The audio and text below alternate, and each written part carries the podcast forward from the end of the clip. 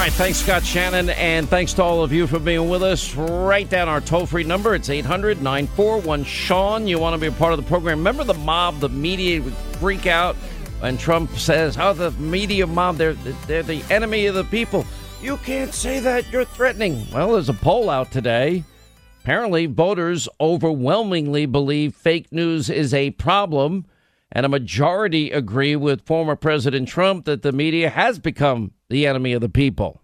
A new Rasmussen survey 58% likely voters at least somewhat agree that the media are that enemy.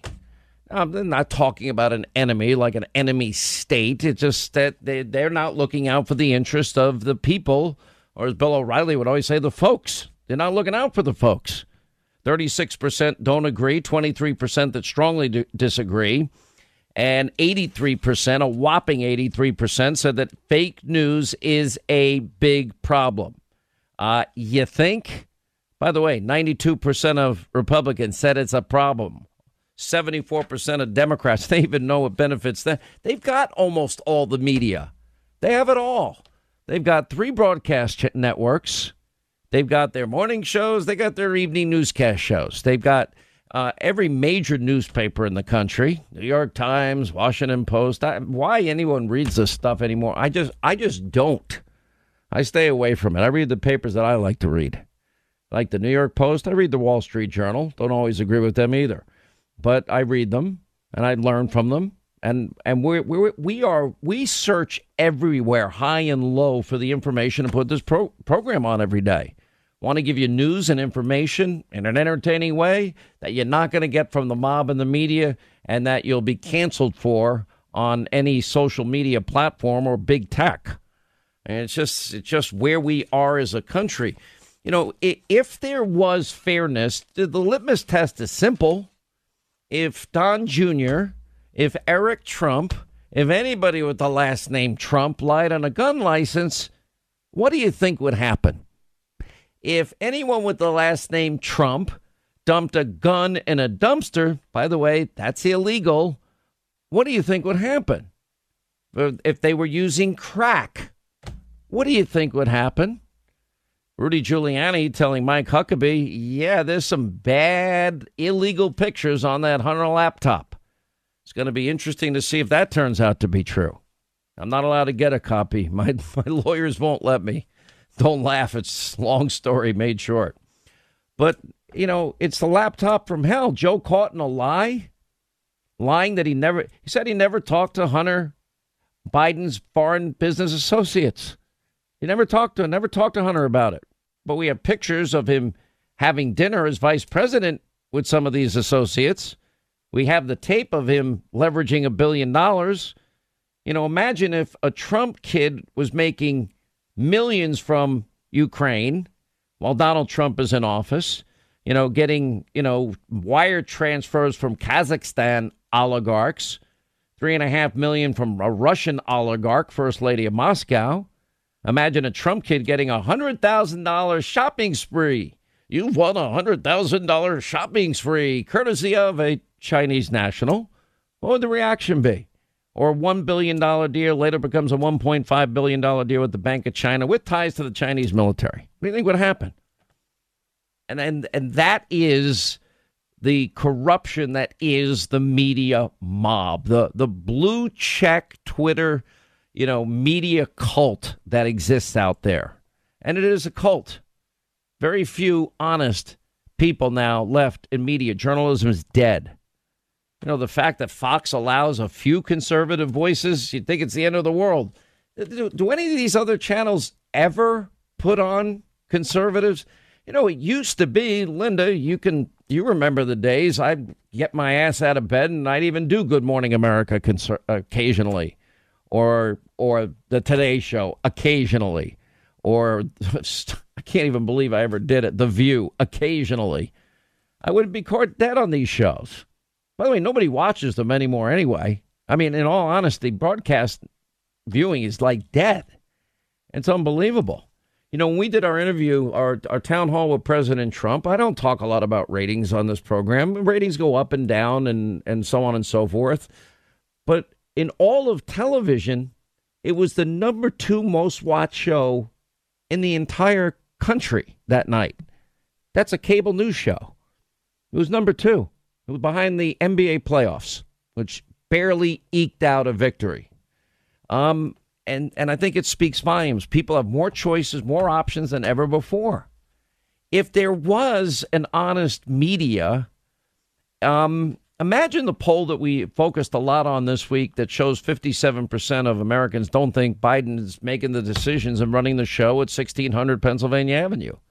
58% of independents, a third of Democrats even see it and admit it.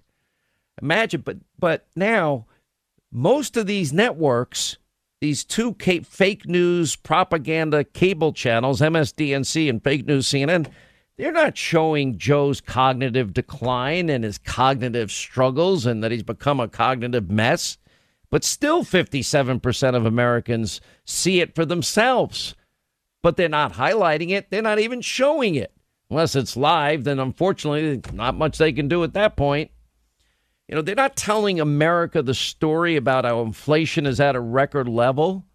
You know, I've been going over, you know, great, great job. We're giving all this money away for people, and all it's doing is preventing people from getting back into the workforce. 9.2 million, it's a record. Businesses can't find employees. I, I cannot believe that we learned this week that Joe is considering supporting shutdowns even further as it relates to the coronavirus. I'm like, you got to be kidding me. But that news is happening. Imagine if Donald Trump was responsible for building in the middle of a pandemic cages overcrowded with kids and then dispersing them all over the country for states to then become responsible for food, water, shelter, health care, and education and not testing them for COVID. And there's been a high positivity rate for COVID from, from people illegally just being processed violating our laws, for not respecting our borders and our sovereignty. Imagine if Trump did that, built those cages. Well, we already know because in in 2018 they were showing video of Biden and Obama's cages for kids, and they blamed Trump for it. But the video was taken then, not now. It's pretty incredible. You know, look, look, look. What what is Joe gonna do? I've been bringing this up all week. It's an unmitigated disaster at the border, and it's getting worse every month. You know, this whole well, we're going to blame Republicans for defunding the police. What? Nobody believes that lie. You know this this you know Politicians Protection Act, this corrupt Politicians Protection Act. That's blowing. Oh no, now now we support voter ID because eighty percent of Americans support it. It's pretty unbelievable. What's Joe gonna do, or if it's not Joe, whoever's in charge, what is he gonna do about Russia hacking again? You know, 1,500 more hackings of businesses that we just learned about in the last week after Colonial Pipeline, after our meat industry was hacked. What is Joe going to do to Russia? They don't seem to care what Joe thinks. China threatening the U.S., our military uh, bases, Japan, their military bases, our allies, they're being threatened. They're now saying they're, they're acting as though it's a fait accompli, the reunification with Taiwan. We know the disaster that is Hong Kong. Iranians are now enriching uranium. You know, Joe Joe lifts the sanctions. Oh, let's reward them for their behavior. Great idea. Not only then we then we withdraw this week from Afghanistan, and what did they do? They left behind caches of munitions and arms and vehicles. Guess who got them? The Taliban. They couldn't have planned out maybe removing the weaponry of war that you know is going to get in the hands of the enemy? Have they forgotten what happened on 9 11? I haven't forgotten what happened on 9 11. I lost friends, people I knew on 9 11. I mean, I just, eh, you can see Joe's in bad shape. Everybody sees it. Just, you know, you compare, you compare it. Joe's now getting so confused. He thinks he supported the bin Laden raid, and we have him on tape saying he didn't support the bin Laden raid, uh, just as a lie. You know, he gets asked a simple question. Well, the reason, uh, Joe, what do you plan to do about the latest cyber hacking? Well, um, uh, let me order my ice cream waffle cone vanilla. He, he got that part perfect. Well, the reason I'm uh, late is um, uh, my staff they they just briefed me on this cyber attack and and um, and I'm sitting there, and then he's, then there's the silence. With the most recent hack by the Russians, mm-hmm. would you say that this this means We're that? not sure it's the Russians. Okay, I just got, okay. I got a brief. I got a brief. As I was on the plane, that's why I was late getting that's off the plane. That's why I was late. I'll be got in better shape to talk to you about it. Well, one one thousand, two one thousand, three one thousand, four one thousand, five one thousand, six one thousand, seven one thousand. I'll tell you what they sent me. And he pulls out a piece of paper and he starts oh. reading. But but the problem is he just got briefed. He can't remember what he heard 10 minutes ago. That's frightening. They had to write it down for him. Then he starts reading the answer. I'm like, oh my gosh, this is scary. Leaving weapons behind for the Taliban. Oh, and I, and you gotta love Circle Back Jen Psaki. Her message on you know to the to, there's no celebration for the troops coming home because the war had not been won militarily. Wow, how many tours of duty did so many of these brave men and women go through? How many families lost loved ones in this military effort? And we're leaving the Taliban with weapons. You know, if the war's lost, as usual, it's the politicians that l- lose it. Now we're leaving the weapons so they can, you know, plan their next attacks against us.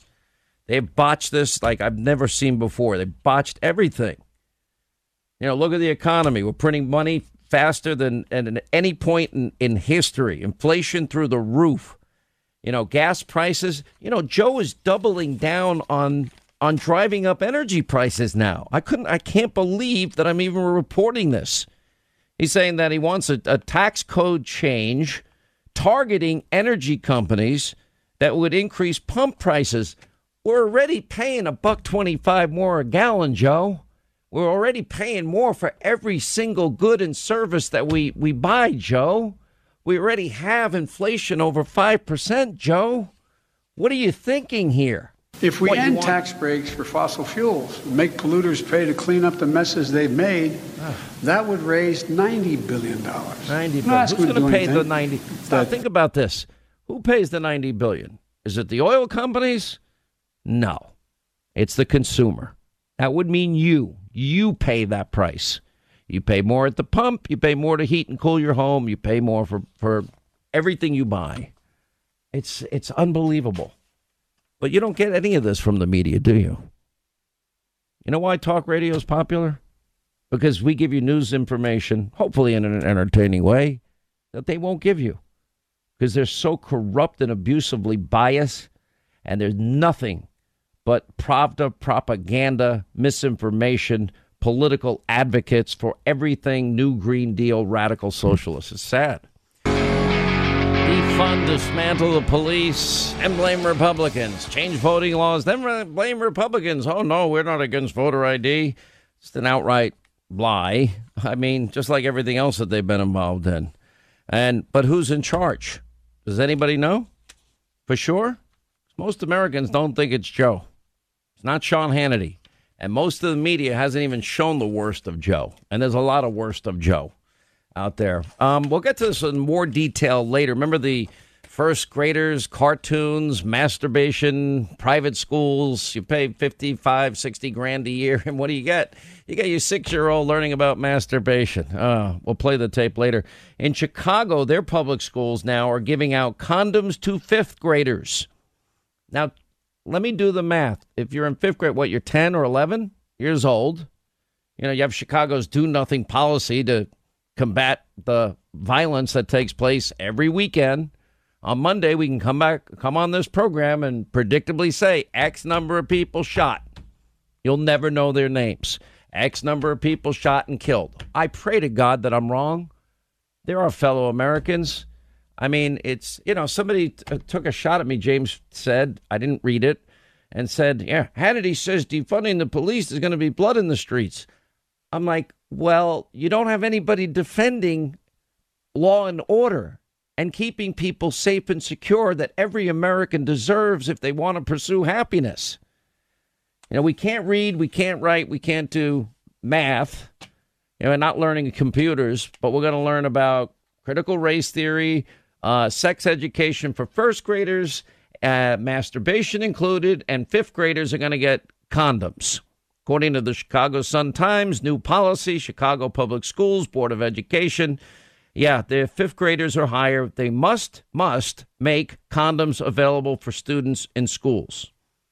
Speaking to the Sun Times, Maria Serrano a da- has a daughter, sophomore in high school.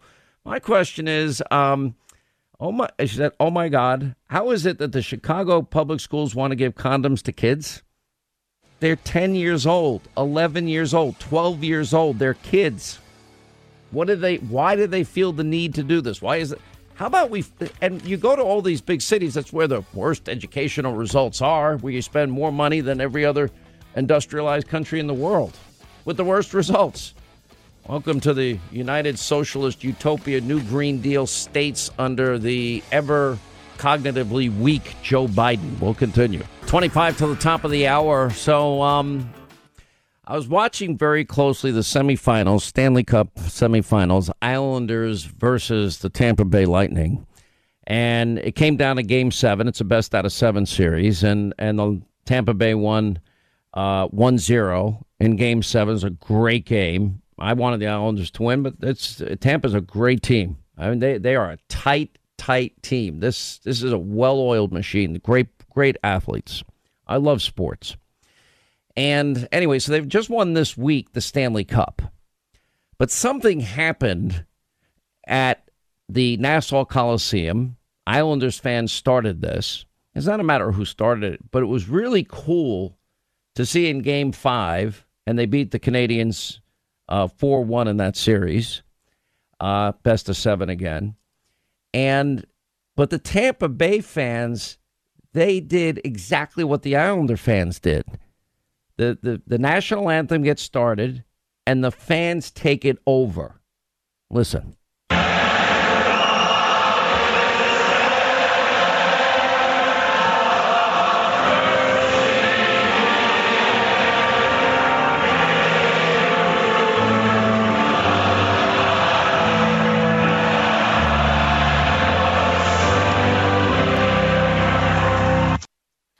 Now, I would love to see this become the norm in every sport. Major League Baseball, you know, baseball stadiums, you know, basketball arenas, football stadiums. I'd love to see this become the new norm.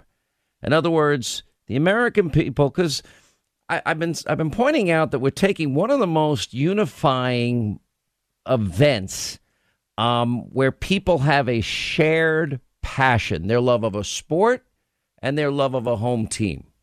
And that, that love of the sport, love of the home team brings people together. You have, you have this common passion with people, strangers. How many of you have been to a ball game, football game, basketball game, baseball game? It's happened to me a lot. And all of a sudden, your home team, I don't know, they hit a home run or somebody hits a three point shot at the buzzer or you know uh, two minute drill uh, they they race down 80 yards cross the plane kick the extra point win the game in the last moment. High-fiving strangers sharing popcorn with strangers peanuts and popcorn cracker jacks whatever. So unifying. I just think i want the fans now to take over. I'd love to see this happen in every sport I can't make this happen myself, but I, you know, I, I, maybe we'll put this up on online, Linda, and and say you don't have to agree with anything else I say, but would you like the fans to take over the singing of our national anthem? The players they can do whatever they want, because I think there's a loud message here. I think the message is that people have had it. They've had it with people staying in the locker room, not coming out for the anthem people taking a knee during the anthem. I'm not telling people what they can or cannot do. I don't I don't support boycotts. I believe in liberty and freedom and free expression. I make my living with such. But the fans have a right to express themselves. And I feel that's what has spontaneously happened both in Long Island and now in Tampa Bay. I was very proud of the Tampa Bay fans last night or the other night when that happened. It was pretty cool. In other words, they're singing our anthem loudly and proudly and unapologetically. And maybe in schools, we can ask, you know, parents, let the parents determine if the kids are going to say the Pledge of Allegiance every day. And maybe the parents can weigh in and the students can weigh in on, on whether they want a moment of silence in public schools. Oh, how dare a moment of self reflection. How can we can't possibly have that? I think it'd be great. Linda, what do you think? We put up, and why don't we challenge professional athletes, not by name, and make it make it very clear distinction that you're not supporting any other Hannity views, because people say, oh, oh, the people start associating me with Hannity, and I'll be half of America will hate me like they hate him. Um, I, I'm not looking for that because this could actually unite the country. Because who goes to these baseball, basketball, football, hockey games? Conor uh, McGregor's fighting this weekend, UFC or boxing. Oscar De La Hoya did an interview. He's getting back in the ring too, which I think is awesome. I hope he's in good shape. Said his, he's, his whole life is boxing. It's all he wants to do, and I admire it. It's like the final Rocky movie. Um, can you put something a poll of some kind up somewhere? Yeah, we'll think? we'll put a we'll put a poll up and we'll let people you know talk about how they love this patriotic act and do they want to see it continue? And, you know, do they think it would be nice to see professional athletes get on board with supporting a country that's given them the opportunity to achieve so much? Yeah, I think it'd be pretty, pretty darn amazing. You know, and, and I think Amer- the American people, they want their say. And what's happening is they're having their say in another way. And if anything, maybe professional sports won't see it this way. But when you add the politics, you're alienating a big part of the, the base that they're trying to get away from politics. That's why ratings are down for all of these sports so dramatically. I didn't look at the ratings for the for the Stanley Cup, but I'd be interested to see them because I'm guessing they probably did really well. Well, um, but I don't know for sure, so we have to see. By the way, taxpayers, you may be on the hook for 15 billion thanks to Biden's decision to cancel the Keystone XL pipeline. Maybe his buddy Vladimir Putin will pay for it, considering Vladimir got the waiver to build his pipeline. I wouldn't hold my breath. And Biden now, even though uh, you want to talk about out of touchness, everything costing more, wants to now drive up energy prices and change the tax code and target energy companies. It's all him pushing, advancing New Green Deal's radical socialism. Hollywood donors, by the way, they're they're trying to pressure Biden to cancel more pipelines. This was in the Daily Caller. 200 celebrities, Democrats, donors signing a letter to Biden. Maybe somebody will read it to him before he goes to bed at night to halt the expansion of the Enbridge Line 3 pipeline in Minnesota. Letter, let's see, signed by Leonardo DiCaprio. Isn't that the guy that flew the private jet to celebrate New Year's not once but twice from Australia to Vegas? Correct me if I'm wrong. I'm pretty sure we reported that accurately at the time Mark Ruffalo, Jane Fonda, same old, same old people. Tom Steyer, Sierra Club Executive Director. We worked hard for your election in part because you embraced the climate change challenge as a defining strength of your candidacy.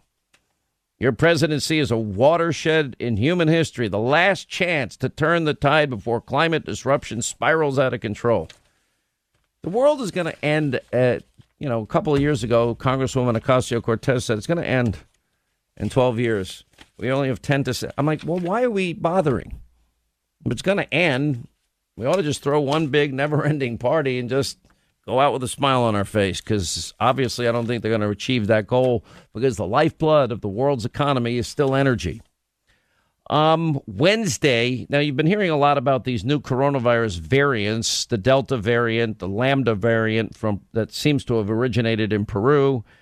And it's on Wednesday, the Delta variant became America's dominant COVID strain now. Um, and the numbers, especially in Britain, which Delta hit hard, show it causes far fewer hospitalizations and deaths. New York Post reporting this while vaccines remain highly effective against it, most people get to decide these things themselves. Most uh, media are hyping the fear. Scientists have good reason to sound the alarm, New York Magazine insists. I mean, this week, Joe's talking again about more draconian shutdowns. I mean, we, you got to be kidding me. It's the opposite of what you told us. You get the vaccine, you're safe. Remember how many times did they tell you? Hannity, you need to tell your your listeners. Now we're going to go door to door. And how do you go door to door in America? Everybody knows the vaccines are out there and available, and that there are three of them. Two are the mRNA vaccines. That's Pfizer, Moderna. Their efficacy has gone down, but that's a separate story for another day. And Johnson and Johnson, a more traditional way of making a vaccine. What do I say? Take it seriously. Do your research. Talk to your doctor or doctors uh, based on your unique medical history and make that decision in consultation with your doctor. Dr. Biden, Dr. Hannity, yeah, I don't really think that, yeah, I, that I have the expertise. Imagine if I did tell people, yeah, even if you got COVID, you should get the vaccine. Well, I would have been blown out of the water by the Cleveland Clinic in the last two weeks. You have the Health and Human Services Secretary, Javier uh, Becerra, is saying absolutely the government's business. It's the government's business to know which Americans have been vaccinated. He said, absolutely. It's the government's business. That was his answer. I wonder if you cri- can answer that criticism. It's none of the government's business knowing who has or hasn't been vaccinated. What do you say? Brianna, uh, perhaps uh, we should point out that the federal government has had to spend trillions of dollars to try to keep Americans alive during this pandemic. So it is absolutely the gov- government's business. It is taxpayers' business if we have to continue to spend money to try to keep people from contracting COVID and, and helping reopen the economy. And oh, now it seems our Health and Human Services Secretary has changed his mind. He put out a tweet saying that he was taken out of context. No, he wasn't taken out of context. Some comments I made t- today are being taken widely out of context. To be clear, the government has no database tracking who is vaccinated. We're encouraging people to step up to protect themselves, getting others by getting vaccinated. It's the best way to save lives and end the pandemic. Okay, but that's not what you said. You said it absolutely was the government's business to know which Americans haven't been vaccinated yet against coronavirus. I don't know. Maybe they think that we we we're suckers for this sort of thing. By the way, Rand Paul, you know, we turned out to be right based on the Cleveland Clinic. He's now saying it's time to get rid of the mask mandate on airplanes. But that's what they told us. You know, uh, where's the vaccine hesitancy coming from? Democrats like Joe Biden, fully vaccinated, socially distant, outside with Jill Biden, fully fully vaccinated, socially distant. Let's go visit former President Carter and his wife, former First Lady Rosalynn Carter. And then while we're close to them, we'll take our masks off indoors. Okay, tell me if any of that makes any sense. Um, I am hearing we're going to be getting in time. I can't give you a date. Big news about Hunter Biden's laptop from hell. That I'm telling you. You know, it's sad too when when Democrats just lie, like this whole Jim Crow 2.0. We've compared Georgia's new voting law a lot with, for example, Delaware, which Joe has represented for decades and decades and decades. Kamala Harris, Republicans don't want you to vote.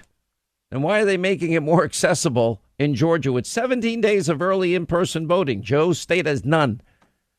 Drop boxes everywhere. No excuse. Mail in absentee balloting in Georgia. You don't have that in, in Delaware. No drop boxes in Delaware. No early in person voting in Delaware.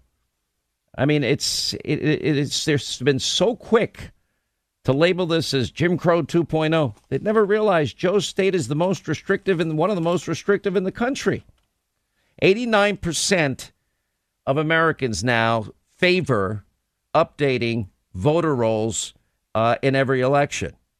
87, this is in the Post, 87% against val- ballot harvesting. 80% of Americans feel verifying voter ID is an important security measure. 78%, in addition to stronger voter ID laws, support signature verification, chain of custody controls, bipartisan observers overseeing the counting uh, start to finish and cleaning up the voter rolls and updating them every election.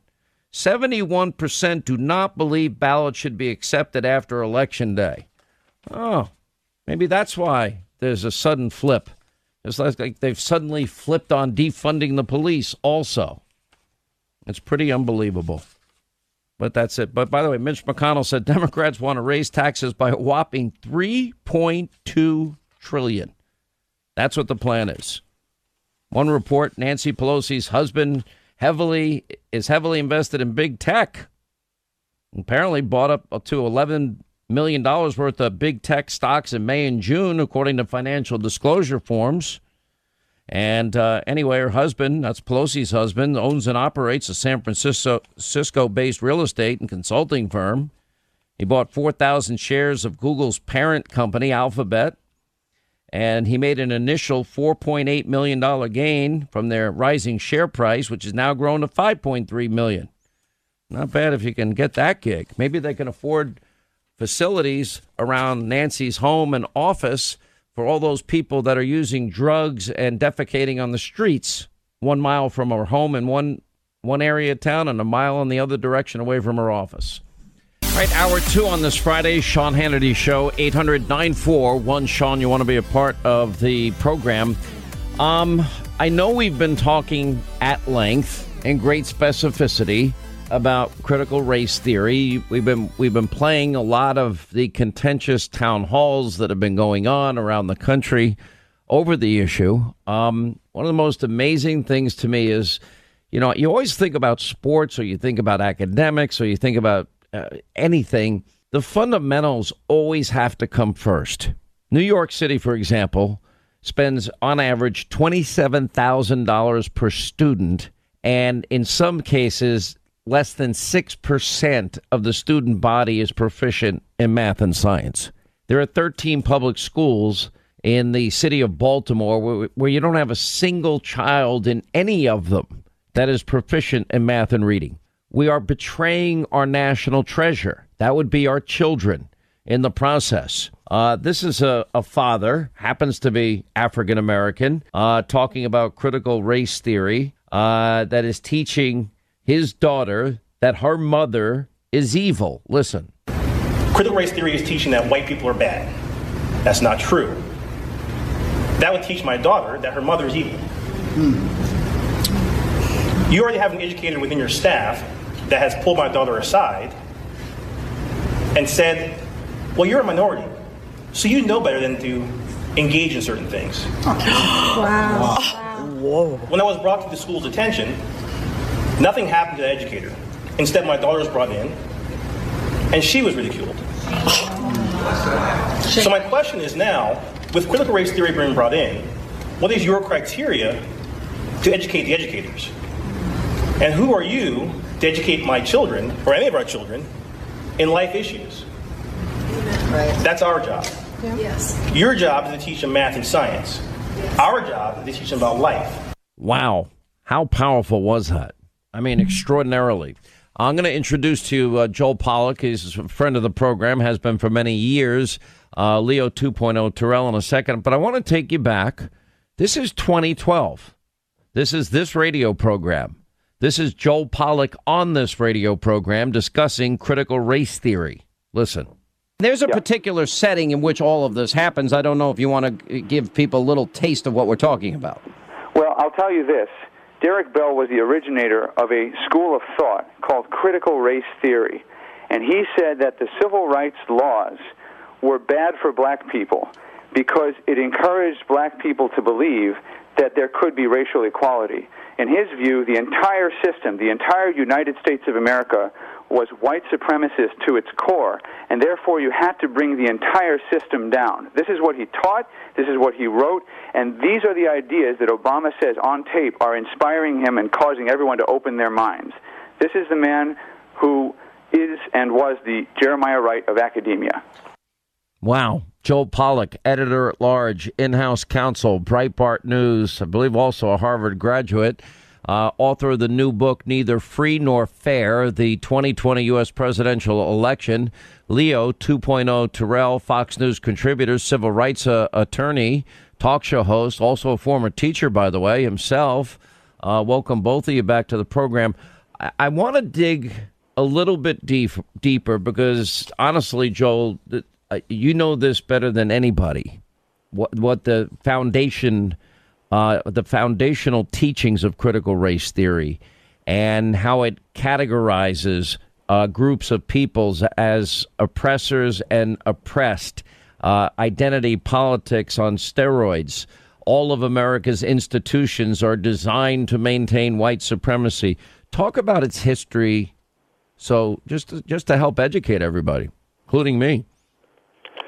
Well, first, I have to thank you, Sean, for paying attention to this issue nine years ago. You were ahead of the curve, and many in the media tried to dismiss critical race theory when we brought it up back then in the same way they're doing now. They said, oh, it's no big deal, it's nothing, race, law, politics, you should just accept that all of this is intertwined. Why are you so upset about it?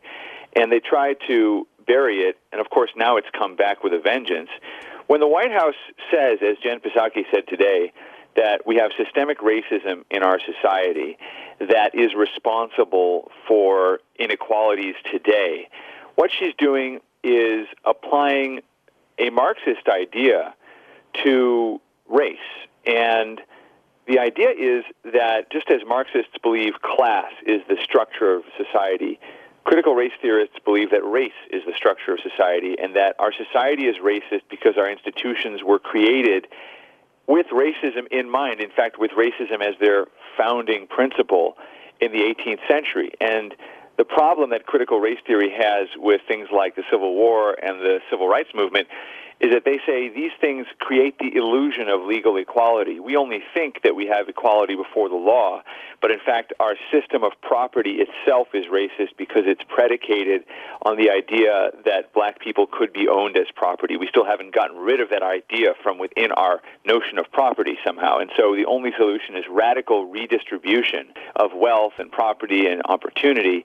And that's what critical race theory is about. And it's a driving ideology in this administration, and parents around the country are starting to stand up against it because they're realizing it's in their kids' school curriculums, it's in their workplaces, it's these big private defense contractors making their employees go through classes on white privilege. It's really corrosive to an open civil democratic society. You know, Leo 2.0 Terrell, when I think back on, on all the, the, the deep dives that we were involved in in vetting Barack Obama, you know, what is a community organizer? Let's get a, let's do a deeper dive into um, Acorn. Uh, what is Black liberation theology that so inspired uh, Barack Obama not only to attend the Church of Reverend Wright, but also, uh, you know, write a book about a lot of this. Um, and and getting to the root cause. Again radicalism marxist socialism uh, at the core of it. And and now it's taken center stage on a level that i don't think anybody ever anticipated. Many of the radical ideas of obama now are are i guess the democratic party is is caught up to his radicalism in some ways that nobody wanted to pay attention to. Well first of all let me just i'll answer your question but i want to say that tape of nine years ago is amazing. And I, my hats off to you and, and Joe regarding that tape in which he announced the critical race theory. The critical race theory whole concept is a conclusion without supporting facts. When I was listening to that, when you talk about the, the, the whole civil rights movement, the, the Voting Rights Act, it's an illusion. That's a conclusion without facts. When you talk about the, the, the, the Civil War and, and those who fought for the Civil War. It's a conclusion without facts because they basically are saying that even though you see all this progress, it's an illusion. Conclusion without facts. When you focus on Barack Obama, I mean, think about this. Here's a man who won his first primary, his caucus in Iowa, 90% white. How do they justify the twice elected black man in the White House? How does critical race theory address that issue? Uh, basically, critical race theory basically concluded that Dr. King was not a fraud, but was misguided. It's a theory that has gained steam, fortunately, with an extreme leftist viewpoint. Because, Sean, you and Joe know that mainstream America rejects critical race theory. We all reject it. And they have the audacity to think that they're speaking for people of color. They do not.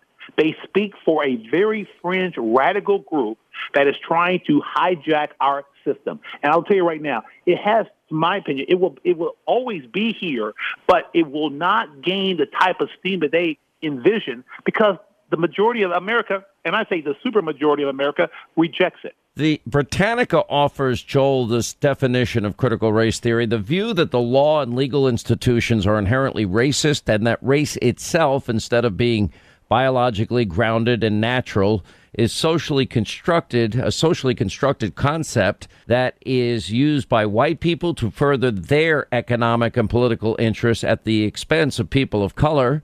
And according to CRT, racial inequality emerges from the social, economic, legal differences that white people create between races to maintain elite white interest in labor markets, politics, given uh, giving rise to poverty, criminality in many minority communities. Time magazine they they talked about the origins of critical race theory and and how you know the, movement really came into being at a 1989 workshop led by Crenshaw and the and these other people at St. Benedict's in Madison, Wisconsin. But the in the 70s, a group of legal scholars, activists developed the theory, building on the work of movements like critical legal theory, radical feminism, etc. I mean, there's a long history. The Heritage Foundation says, yeah, this ideology that whiteness is oppression and that all its manifestations are and and hard work is the key to success must be stamped out.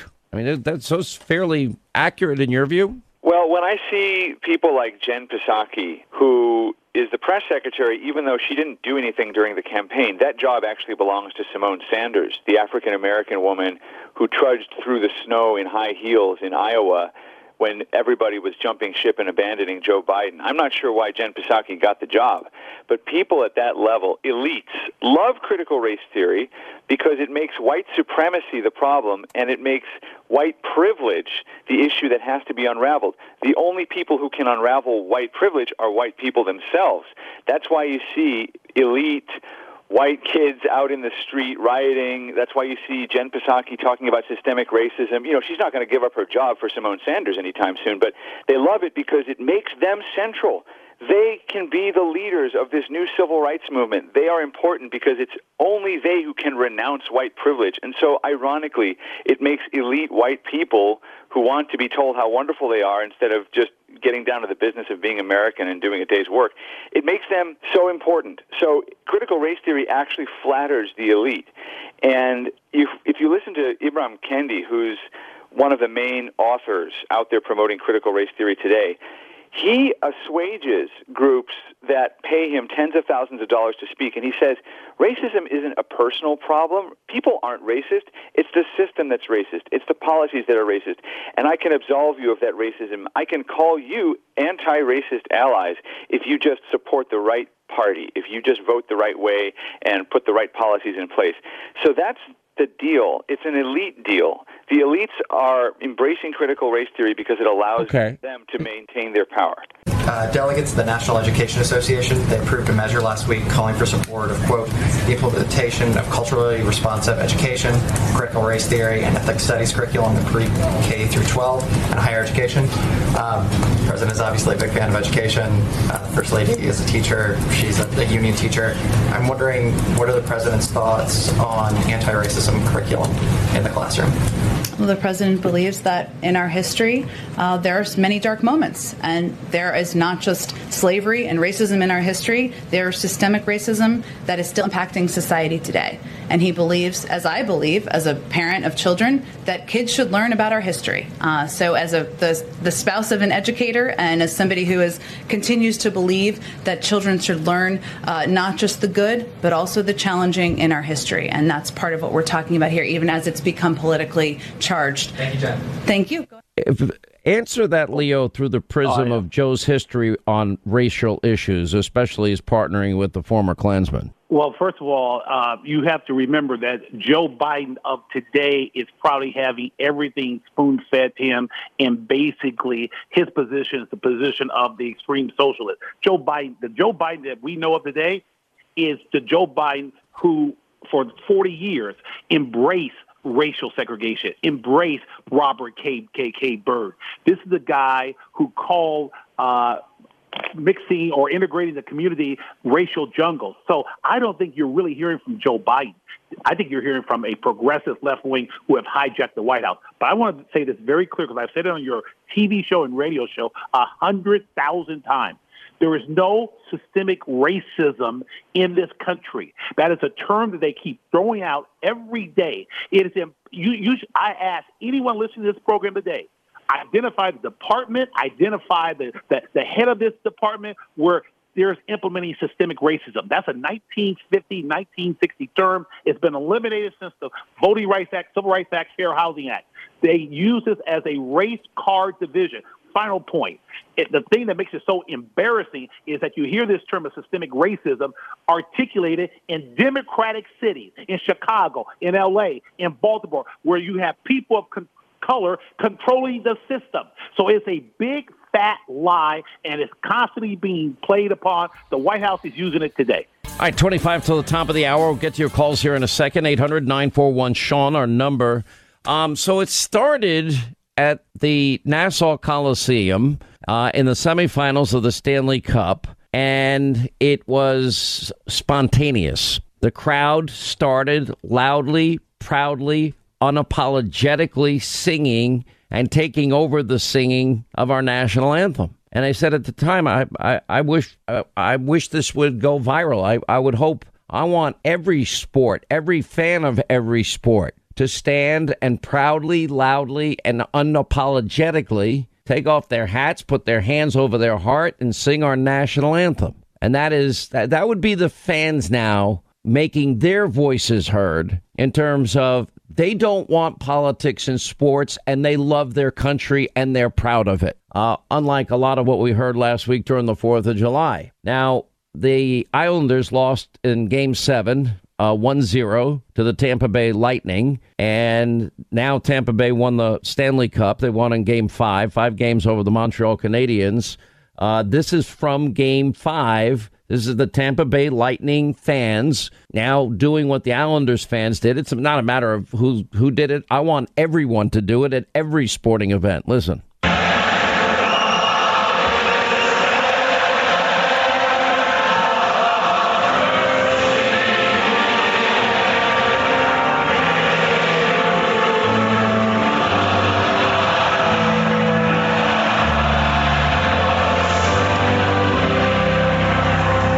I mean, it's so powerful. It just it, it makes you it makes it sends such a strong message. Imagine if this happened in every arena at every NBA game. Imagine if it happened in every stadium where Major League Baseball is played and every stadium where NFL games are played. Or you know maybe it'll happen this weekend. Conor McGregor is uh, is back in the in the cage, the octagon this weekend. Although you know I, the the few sports that I see that have not allowed their sport to be taken over by politics, I would say hockey, boxing, uh, certainly uh, UFC, you know MMA fighting, the you know the octagon, and I I mean everyone on my team. It's like we're taking the most unifying moment ever a shared passion, sports. People there cheering on their home team. You're high fiving strangers. You're sharing popcorn and Cracker Jacks with strangers, peanuts with strangers. And, you know, bringing people of all backgrounds, races, socioeconomic backgrounds together and, and unity because of the shared passion of your home team. And the politics that have been brought into professional sports, it's just turning people away. Anyway, let's get to our phones on this Friday. 800 941 Sean, you want to be a part of the program. All right, John is in Arizona. John, hi. How are you? Glad you called. Hey, thanks, Sean. I just have a question for you. So, my, I guess I'm wondering how do you how do you weed out the bad Republicans from the good ones? Here in Arizona, we already have two mayors that are starting to sign on to this critical race theory garbage. And I think it's time conservatives come up with a game plan to weed them out because they're slowly starting to take over. The, you know the the thing is is it's critical race theory is only the the latest example. But the problem is a little bit bigger in my mind, and that is the unholy alliance with teachers unions and their hold on the Democratic Party. And meanwhile, who's suffering? Our kids are suffering.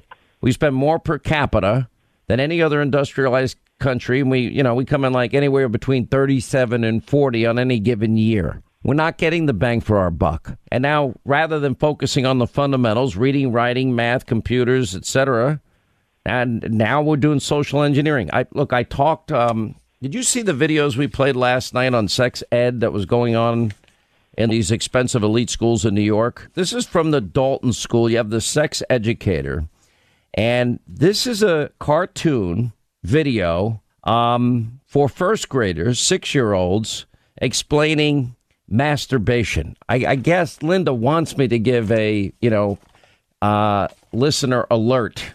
But here's just call it a disclaimer. A disclaimer, exactly. Let's play it. Hey, how come my gets big sometimes and points up in the air? That's called an.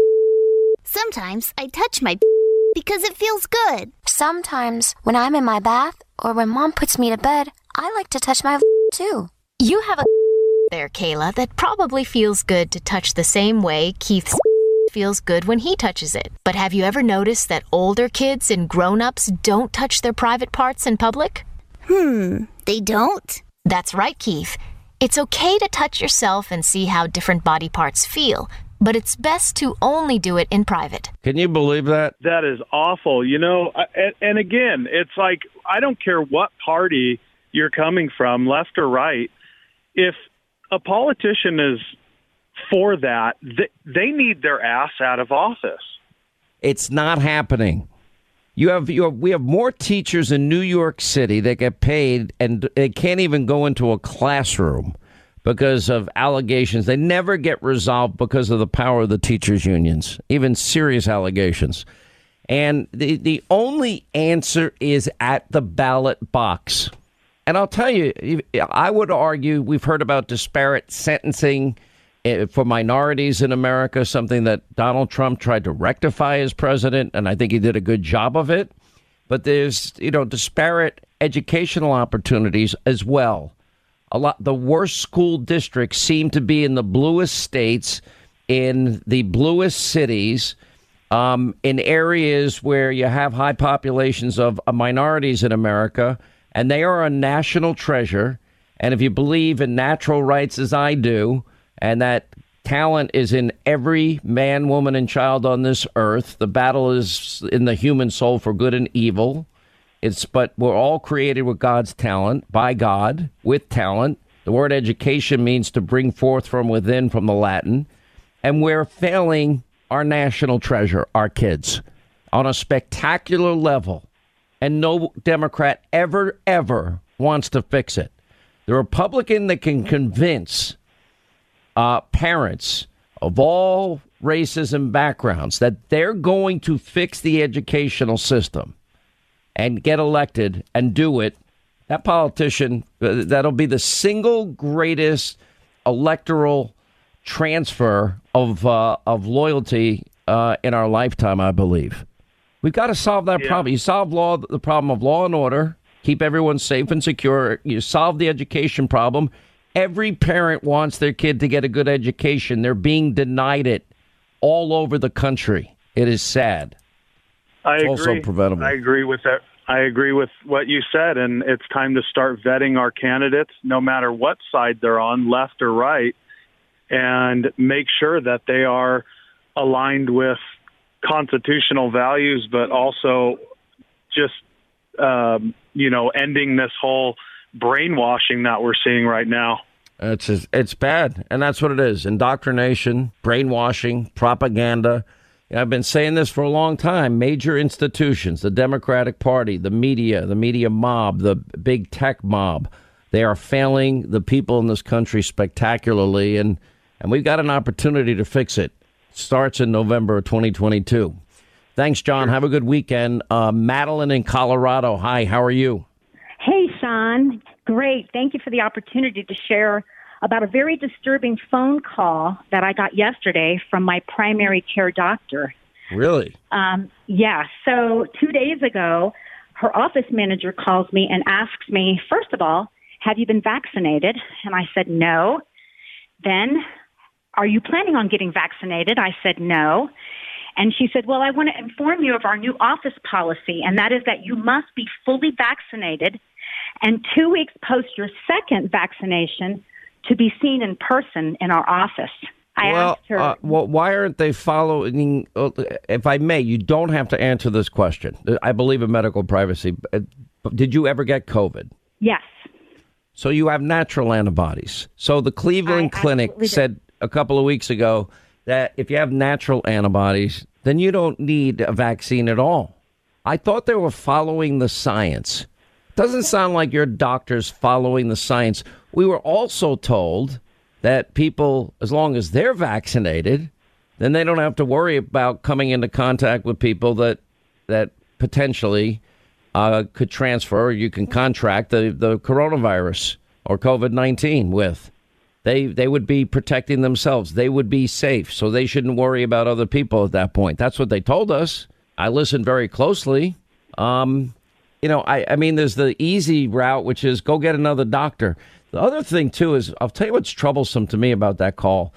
Um, to have an office person from your doctor ask you such a personal question um, and not give you the option of not answering bothers me because I believe in medical privacy, and you have every you have every right to say, "Ma'am, my my medical um, records are private and they are personal, and that's between me and my doctor, not you. Even though you work for my doctor, I'll talk to him directly about it. You could ask for a direct call with the doctor. It sounds to me like you're going to need a new doctor. Um, and and probably at least you'll find hopefully find one that follows the science because they keep lecturing us on following the science and you're following the science of the Cleveland Clinic. I think they would leave you alone and find an office too that respects medical privacy. That would be my best advice. Does that help? Yeah, absolutely. And that is what I started to do. The sad thing is, um, this is not the only doctor here in Aurora because when I started calling the doctors that are participating in my uh, insurance, I found several others that were uh, uh, using the same policy in their office of only fully vaccinated people are going to be seen in person. Unbelievable. I mean, it doesn't surprise me in this day and age, but unbelievable. Uh, Linda is in Texas on this Friday. Linda, happy Friday. Glad you called. Yes, um, Sean, I'm calling because I am a political and economic refugee from California, and I wanted to talk about that. Um, I and I moved to Texas, and uh, for one thing, we lived in a beautiful community north uh, east of Sacramento, up in the foothills, but um, what people don't know is that the liberal uh, environmentalists there will not let um, people clear the uh, forest floor, and that is what um, normally fires would do that. And so it just creates these fire danger. That was one thing. And um, we were evacuated twice. Um, we had fires within a, a mile of our house and of course, our fire insurance, along with all our neighbors, uh, got canceled. The only fire insurance we could get was through the state, and it just went up exponentially to the point where I don't even know how some people uh, can afford it. A friend of mine, hers went up to fifteen thousand dollars a year. Um, I know of four other families that also moved to Texas for the same reason, and unfortunately, um, people are moving from the Bay Area into the area where we were living, which was a very red area, and of course, I'm afraid that they're going to be turning it blue. Uh, we did rent a U-Haul truck in 2019 to move some of our stuff out here. And as you mentioned yesterday, it cost us about three thousand dollars to right. uh, rent that. And um, then we were lucky to move our furniture with a moving truck. And I heard that after that, it, there was a shortage of moving companies that were uh, able to move uh, things to California.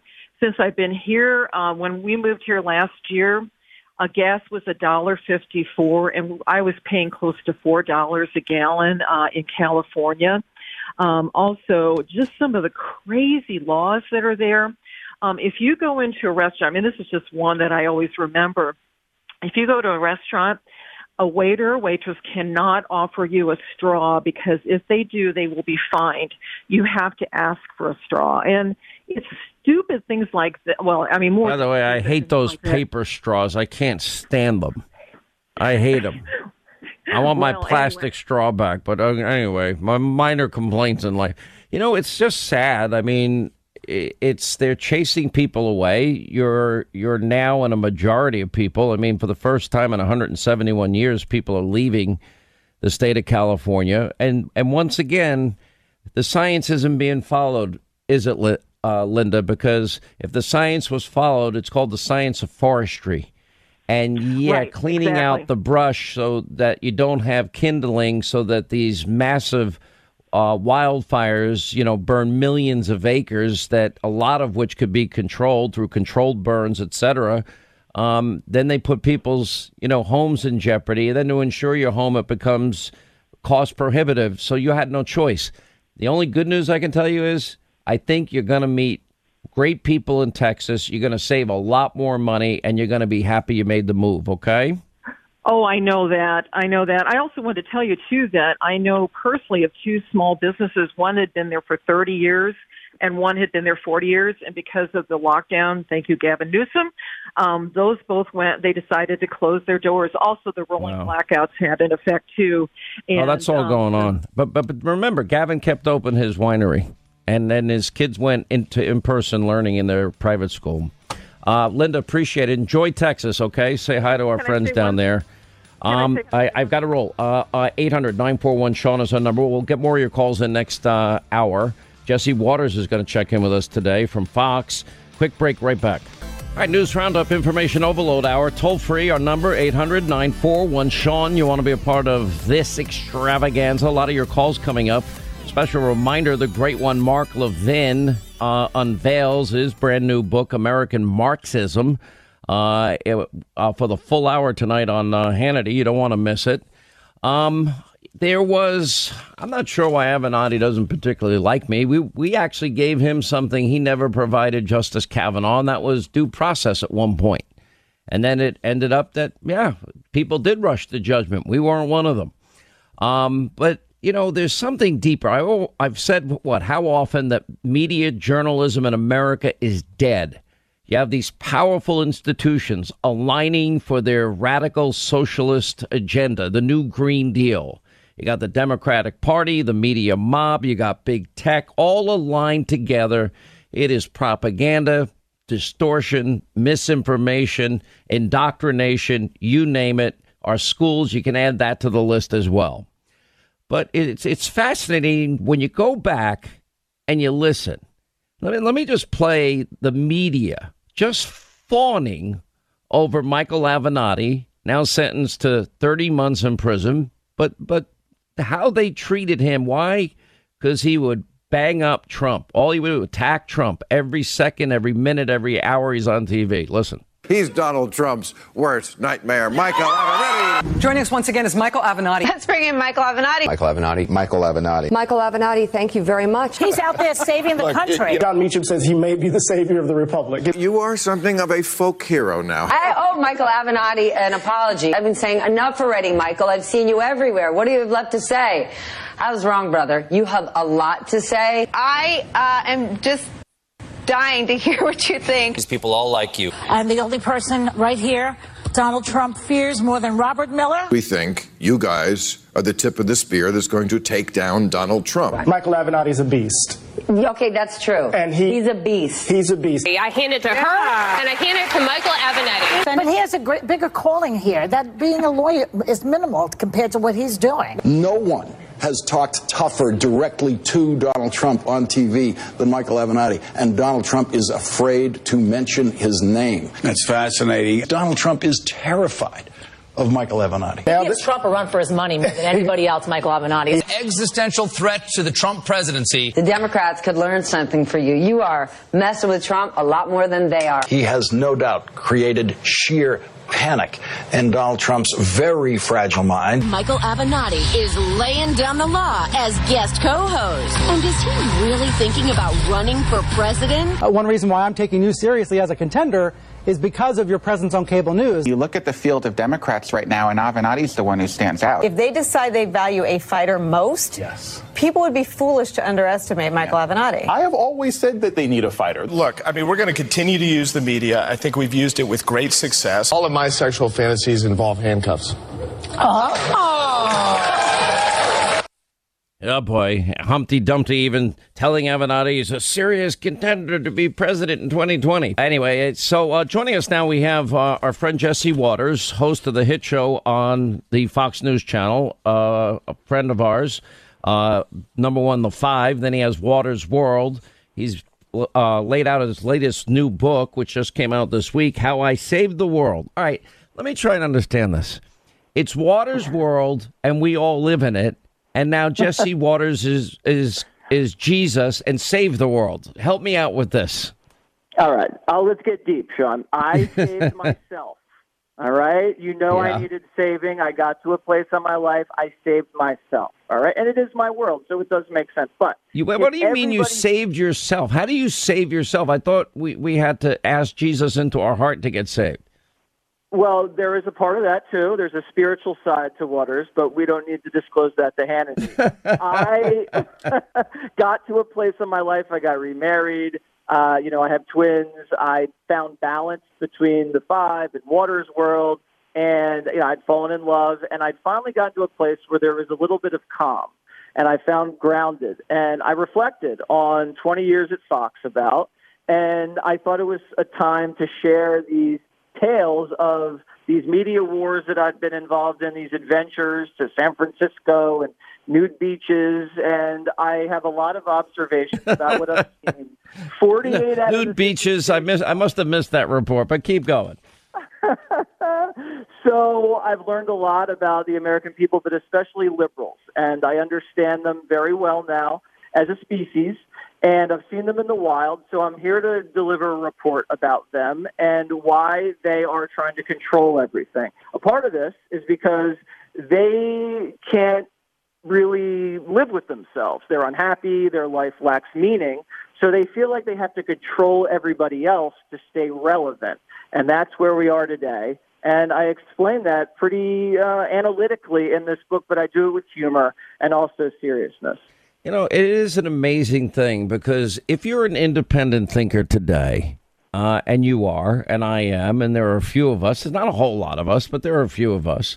If you're an independent thinker today, I mean, you, you've got it. I call it the blue checkmark, checkmark Twitter cult of media. And that if, well, the, I'll, I'll, I'll retweet your story. If you retweet my story, I'll say you're great. If, if, if you say I'm great, et cetera, et cetera. I don't. I have nothing but contempt for that world. They don't like me, and I don't like them. Being very upfront about it. I don't know if you've ever been to a Washington Correspondents' Dinner. Well, 25 years at Fox, I've never been to one. 33 years in radio, I've never been to one. And the point is, though, and I think what distinguishes, say, Fox from the mob in the media is they do allow some conservative voices. You are one of them. I'm glad you brought up the White House Correspondents' Center because I did do a little red carpet there for Fox, and I got into a little scuffle afterwards because you know these people. I want to hear this story. Who'd you get into a scuffle with? Uh, one of these guy was it Huffington Post or something like that. I should never have gone to an MSNBC after party, and that's where the night probably began. You went. Whoa, whoa! You went to an MSDNC after party. They let you in. I did. They let me in, and uh, you know, someone tried to get in my face with a camera, and I had to confiscate their phone. I'm sorry. Oh, I actually remember. I remember this. I think we Yeah, actually did- played it. I remember. Oh, yeah, we well, these, these moments in life happen. It's just you know minor altercations. That's all. That's the way I describe it. I actually opened the book with a story about how someone tries to fight me on a subway. They actually confused me with Pete Hegseth. The guy sits down next to me and he goes, "Are you the one that doesn't wash your hands?" I said, "No, that's not me." That's and then not he me. ends up at the end of the ride pouring a beer on my head. Oh boy. And I, I talk about in the book how I handled myself. Um, well, no, no. Forget the there, book. Sean- Tell tell our audience how you handled that. I want to know. Well, you know, you it's a, it was a tall boy, so it wasn't just a little beer. I mean, I got soaked. So uh, I stood up. I had an umbrella in my hand, and I kind of grabbed the guy by his collar and pushed him out of the subway and just landed a right hand to him. And then I had to decide: am I, am I going to stay on the platform and fight this guy, or am I going to go back in the subway because I had about six hundred dollars of new suits sitting there in a hanging bag? So I did the right thing. I got back on the subway, and then on your recommendation, I start taking jujitsu classes. Are you really taking jujitsu? I took about six months of uh, Brazilian jiu-jitsu. And, Yeah, uh, I actually I have I, I do Japanese jiu-jitsu, kempo, krav maga, boxing, street fighting, situational fighting. I you, I'm nuts about it. So's Hegseth as a as an odd uh, segue here. Quick break more with uh, Jesse Watters, host of the Five Watters World. His new book, How I Saved the World, bookstores everywhere, Amazon.com. Listen, look, after this year, unlike any other year, we want some summer fun. We deserve it. Yeah, but you got to be on the lookout because cyber criminals, they never stop working. They've got these new travel scams to steal your identity. Now, lifelock.com sees the threats you will miss on your own. Very low annual rate. They'll scour the dark web, make sure your personal information is not for sale because every day we put that personal information at risk on the internet. Uh, if in fact they see that your information is compromised, you get an alert. If your identity is stolen, they have your dedicated restoration specialist to help fix it for you. Very low annual rate, Lifelock by Norton. And now you'll save an additional 25% today if you go to lifelock.com, use the promo code Hannity, or just call 1 800 Lifelock and mention my name. And the great part is that you'll protect your name, your reputation, your finances, and your credit score. Lifelock.com, promo code Hannity.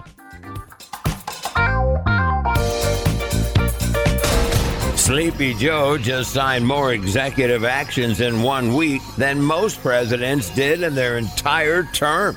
So much for democracy. Looks like Joe is the new dictator. Hannity's on right now.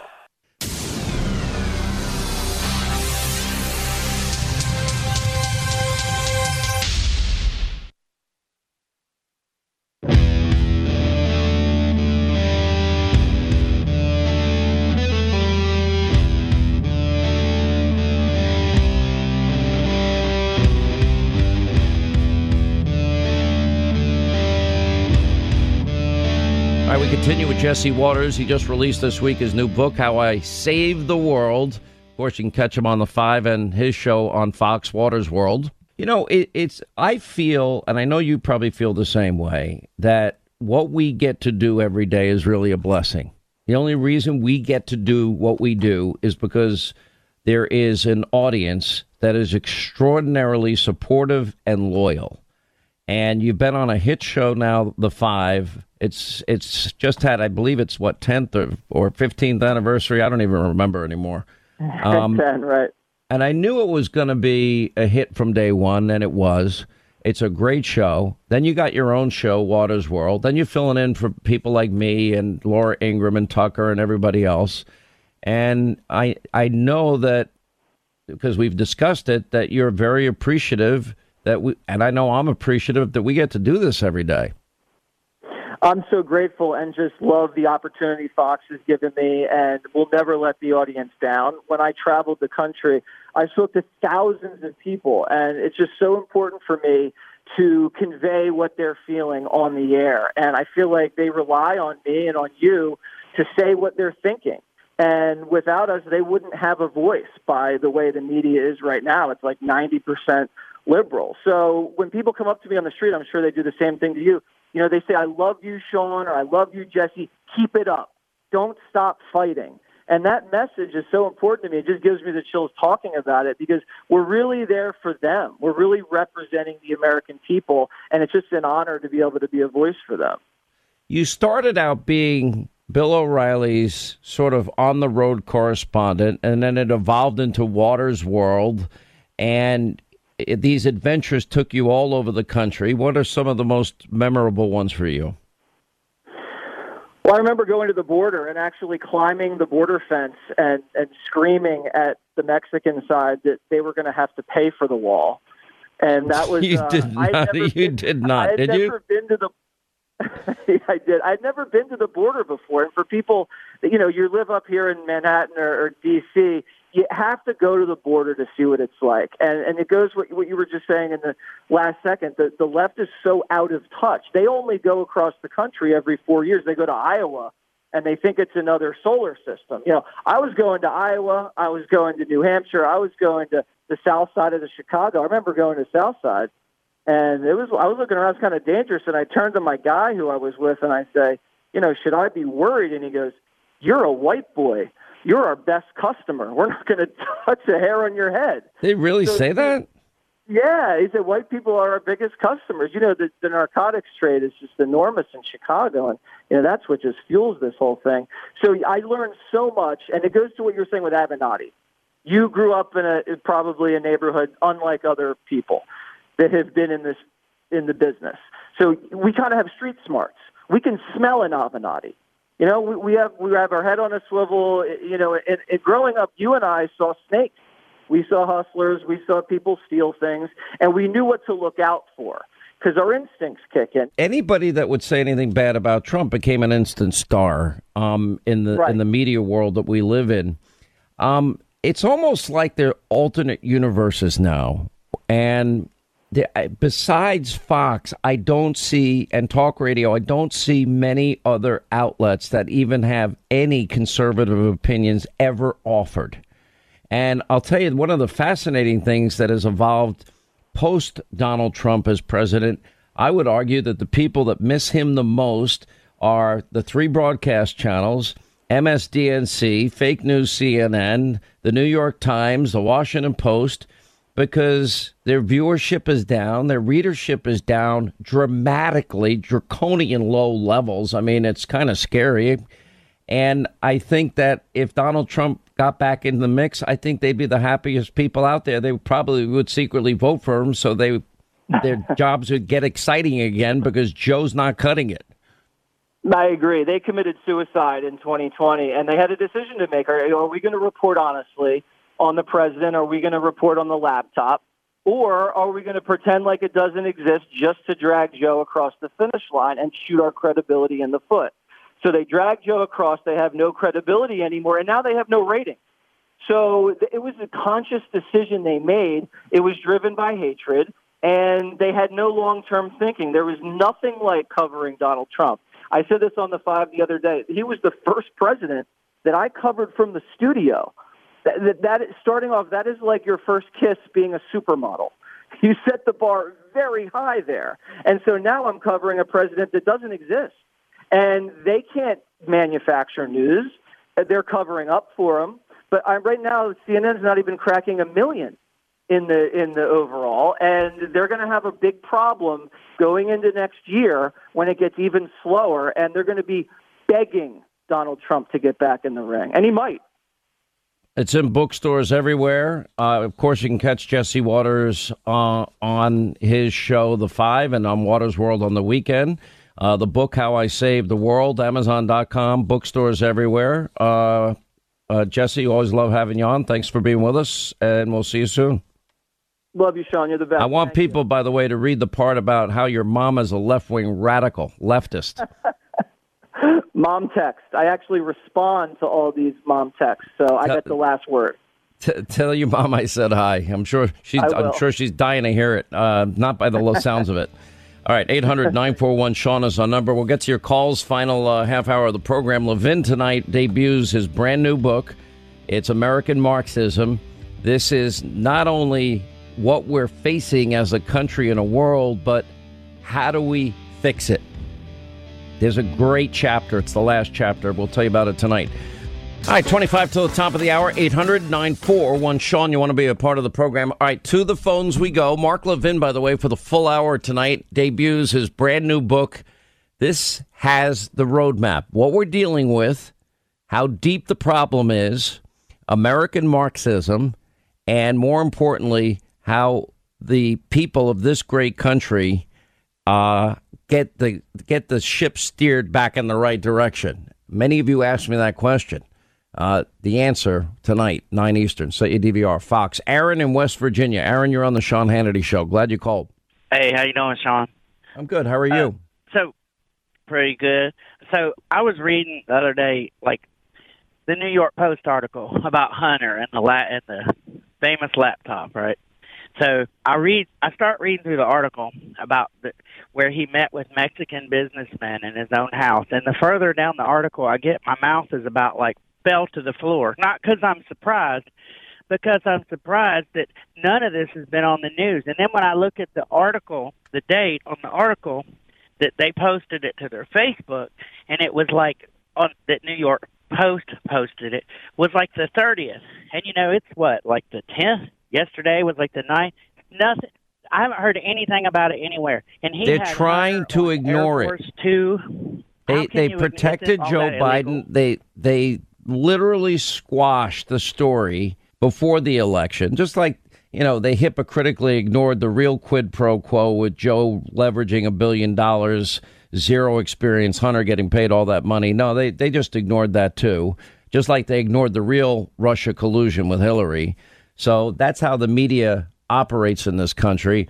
But now we're learning that Joe lied when he said he had I never spoke to Hunter about his foreign business dealings. Well, Hunter was paying Joe's bills, and we have pictures of Joe on the laptop with Hunter Biden and his foreign business associates. If it was Donald Trump, it would be never ending coverage 24 hours of every day. Yep, yep. And I did. By the time I got to the end of the article, I was just shocked. And I'm like, here he is, a date. They said a time and date stamp picture in his uh, house with a Mexican millionaire who was doing business with Hunter. Now there was no other reason for this Mexican millionaire to be in Delaware in his house. You know what I mean? Um, I would say It's that's a very unreal. good observation. You know, and think of it this way: if it was a Trump kid, if a Trump kid lied on a gun application, just imagine what would happen if a Trump kid uh, uh, dumped a gun in a dumpster. What would the reaction be? Or Trump, one of the Trump kids uh, addicted to crack or pornography or or hookers, whatever, um, or a Trump kid doing business deals with no experience, massive amounts of money, Russian oligarchs, Kazakhstan oligarchs, Burisma, China, the Bank of China, shopping sprees, you name it. I think there'd be a big, big, you know, a, a huge reaction. So far, there's nothing. But if the media ever does do its job, and there was an interesting piece in, I saw this in, in one article today. The question is not when, uh, it, the question is when, not if, if Hunter Bi- Biden's laptop brings down Joe's presidency. I'm not so sure I believe it, but Hunter Biden plans to score big now with his, you know, portraits of a of a crack addict art that I guess he's going to be charging up to half a million dollars for a painting that, to be honest, it's not really art if I can do it. And what we showed you last night didn't particularly look all that artistic to me, unless you like finger painting, because that's what it looked like. So uh, it's sad. I mean, Aaron, we don't have equal justice under the law in America anymore. We don't have equal application of our laws. All right, my friend, thank you. Happy Friday. Jim is in Michigan. Jim, hi.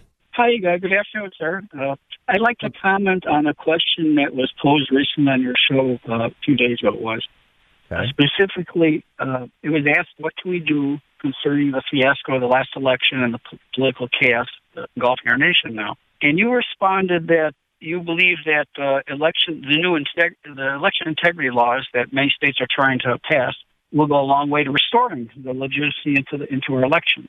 Um, my my problem with that is that we have election laws already uh, on the books uh, that's functioned for decades in all 50 states and the federal government, and but yet still at multiple election judicial uh, ju- judicial levels, Democrats blatantly ignored and broke those laws without consequence. No court would touch it.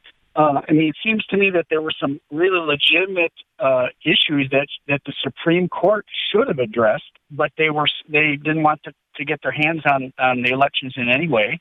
Um, so I kind of disagree with your thoughts that, and with the with what's being said in the media that with the new election laws things are going to get better. I don't see it that way. Laws were definitely, like, for example, partisan observers get to watch the vote count start to finish. That's that's that's statutory language is in most, if not all, almost every state, as far as I know.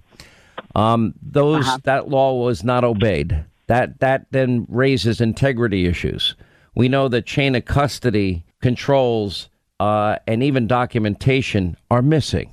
That's a problem. We know a state constitution in the state of Pennsylvania was ignored. Uh, there's a process if you want to amend a constitution. Well, they usurped the power of their state constitution. Would have been a great case for the Supreme Court to take on. I agree, and they punted.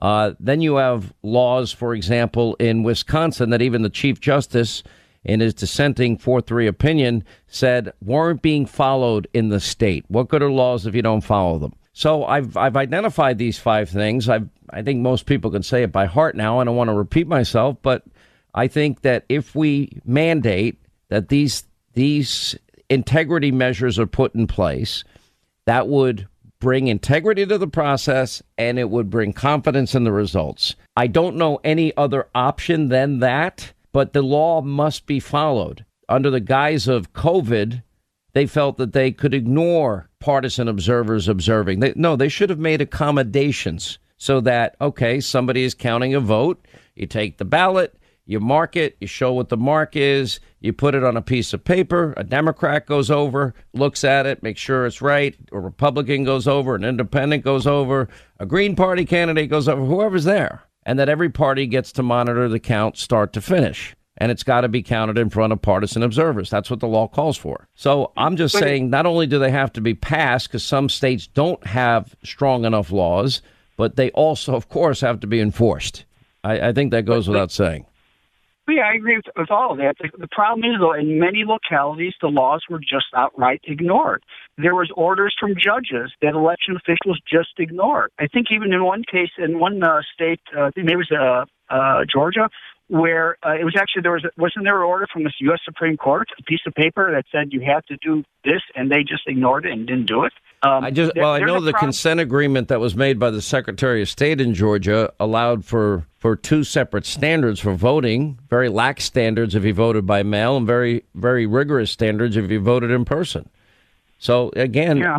the, the, I've identified five things that need to be very clearly written in law. It needs to be done now. The states, especially that we're talking about, we know we can do voting with integrity and have confidence in results. Florida is a great example. They botched 2000, they botched 2016. 2020, they got it right. All these other states can get it right. Well, that tells me Georgia can start getting it right. That tells me that Pennsylvania can get it right, that Wisconsin can get it right, that Michigan can get it right. If it's a matter of if they want to. And the only way that's going to happen is if people, we the people put the pressure on elected officials in this case uh, state representatives, state assembly men and women, and state senators, because that's where the change is going to take place. Anyway, appreciate the call. Thank you. Tom in New Jersey. Tom, glad you called. Welcome to the show. Hey, Sean. Uh, it's a pleasure to speak to you. Thank you. The voice you. of freedom. Yes, I sir. Thank you. Every, I actually record you every night because if I watch you every night, I won't be able to go to sleep. I'll get you too worked up. I've been I told get all I've been, worked up. I've been told a lot worse. I'll take that. Thank you for watching. Oh, I appreciate it. I, I love you. I love the show. I love the Fox channel. Um, you know what I did want to talk about? Um, not so much the critical race theory because that's just a bunch of baloney and they should be ashamed of themselves. Where has Carmela Harris been? It's not a word anymore. It's sort of she just fell off the radar. The border. She just laughs. What does she laugh? If I ask It's, her, a I can tell you what my like theory is. I have a theory. Remember, Joe was letting her make all the calls to foreign leaders. She became the border czar. She was only pressured to go to the border after she first had to get to the root cause of why people were trying to enter America illegally. Uh, meanwhile, they are not they're not enforcing the laws of the land. Her poll numbers are atrocious. They're they're way below Joe's. She's not popular. And so I believe that if they keep her hidden a little bit, the thinking is politically, and, and this is just conjecture on my part, is that less is more, and that it might help her her poll numbers that are dropping like a rock. That's my guess. So, Sean, yeah, I agree with you, Sean. You and I, I think, are cut from the same cloth. I was born in Brooklyn, New York. Mm-hmm. I actually moved to New Jersey because of my job, but I still have roots in New York City. I really don't want to go there anymore because what's going on, it's a shame with all the violence and the shootings going on, just like all the other blue states. Um, but Kamala, someone's going to take care of this border problem. My relatives came through Ellis Island the correct way. Um, so I don't know what they're going to do. It's getting horrible. Coronavirus. We got MS-13. We have so many issues on the border, and these I, poor I, people. I just couldn't imagine if Donald Trump was building cages for kids in the middle of a pandemic, not testing anybody, and and not enforcing the law of the land, and and putting these kids in overcrowded cages, and then dispersing them around the country and, and forcing states to provide food and water and shelter and health care and education. I, I, obviously, the difference is profound. This is this is what the presidential Biden presidential protection program is that I talk about, like the candidate protection program. And it's horrible because I see these people crossing the border, and Horrible. obviously they really want to. They want to come here. You could see they're poor. You could see they can't wait to come here. But They're not I just- vaccinated. We're not even testing them. They're not testing them, and that's another issue. It's just horrible for us. We can't even go to the store anymore. Um, thank God they're kind of dropping the mask uh, mandate. But I'll tell you uh, what I would call this. I'd call this the super spreader events of all super spreaders. How's that? Use their language. Um, anyway, I got to move on, Tom. You sound like a great American. Keep fighting, my friend. Hang in there. And you might have to start looking at other states soon. Kay is in New York, the United Socialist utopia that New York is. Kay, glad you called. Hi, Sean. Thanks for taking my call. I'll try to be quick and, and stay calm because this uh, topic certainly fires me up. But I was listening to your show yesterday about the vaccine hesitancy and and quite frankly, how you are describing it to people as to how they should evaluate whether or not they should take a vaccine is the way that Dr. Fauci and the White House and all the other doctors and czars should be approaching it. It should be a discussion between your doctor and yourself. You know, I talk to a lot of people and they say, well, geez, if you don't get the vaccine, you won't be able to do anything. You know, my response to that is that's not a reason to get vaccinated. Um, eh, eh, you know, and as far as trying to evaluate other alternative treatments, there, there certainly have been alternative treatments that were squashed due to the medical censoring. So, you know, I, I question that, and and I and I'm mistrustful of of the information coming out of the the White House and and Dr. Fauci. Um, the infection fatality rate is low. Um, the fact that they're pushing it on young school kids who have uh, uh, statistically It's, it's ridiculous. chance. Yeah, It- and, it- and they're it- not following the science. And they're not following the science on young people. They're not following the science that the Cleveland Clinic came out with. I thought they were highly respected. They're not following a lot of the science, uh, although they lecture us, lecture us about it. Look, the other thing too is, you know, and, and this is where the, the Health and Human Ser- Services Secretary got in some trouble. Uh, Javier uh, Becerra, you know, by saying we have a right as a government who knows who isn't vaccinated. I'm like, no, you don't. It's called medical privacy. And if we're going to have wide open medical records, let's get Joe that cognitive test, shall we? So it's it's unfortunate. I can't tell you what to do. I, I'm urging everybody, this is serious. People die from this thing. Take it seriously. Do your research. Talk to your doctor, your doctors, and then make your decision yourself with the in consultation with your doctor based on your unique medical condition that I have no right to ask any questions of. And and at that point if we do that, we're following the science. Now people have the options. Anyway, I hope that answers your question, Kay. I hope you have a great weekend as well. All right, that's going to wrap things up for this uh, Friday. We got a special edition of Hannity tonight. Now, the great one, Mark Levin, for the full hour. Now, why am I giving Mark a full hour? Because this book that he has written, we're going to debut it tonight on Hannity, is phenomenal.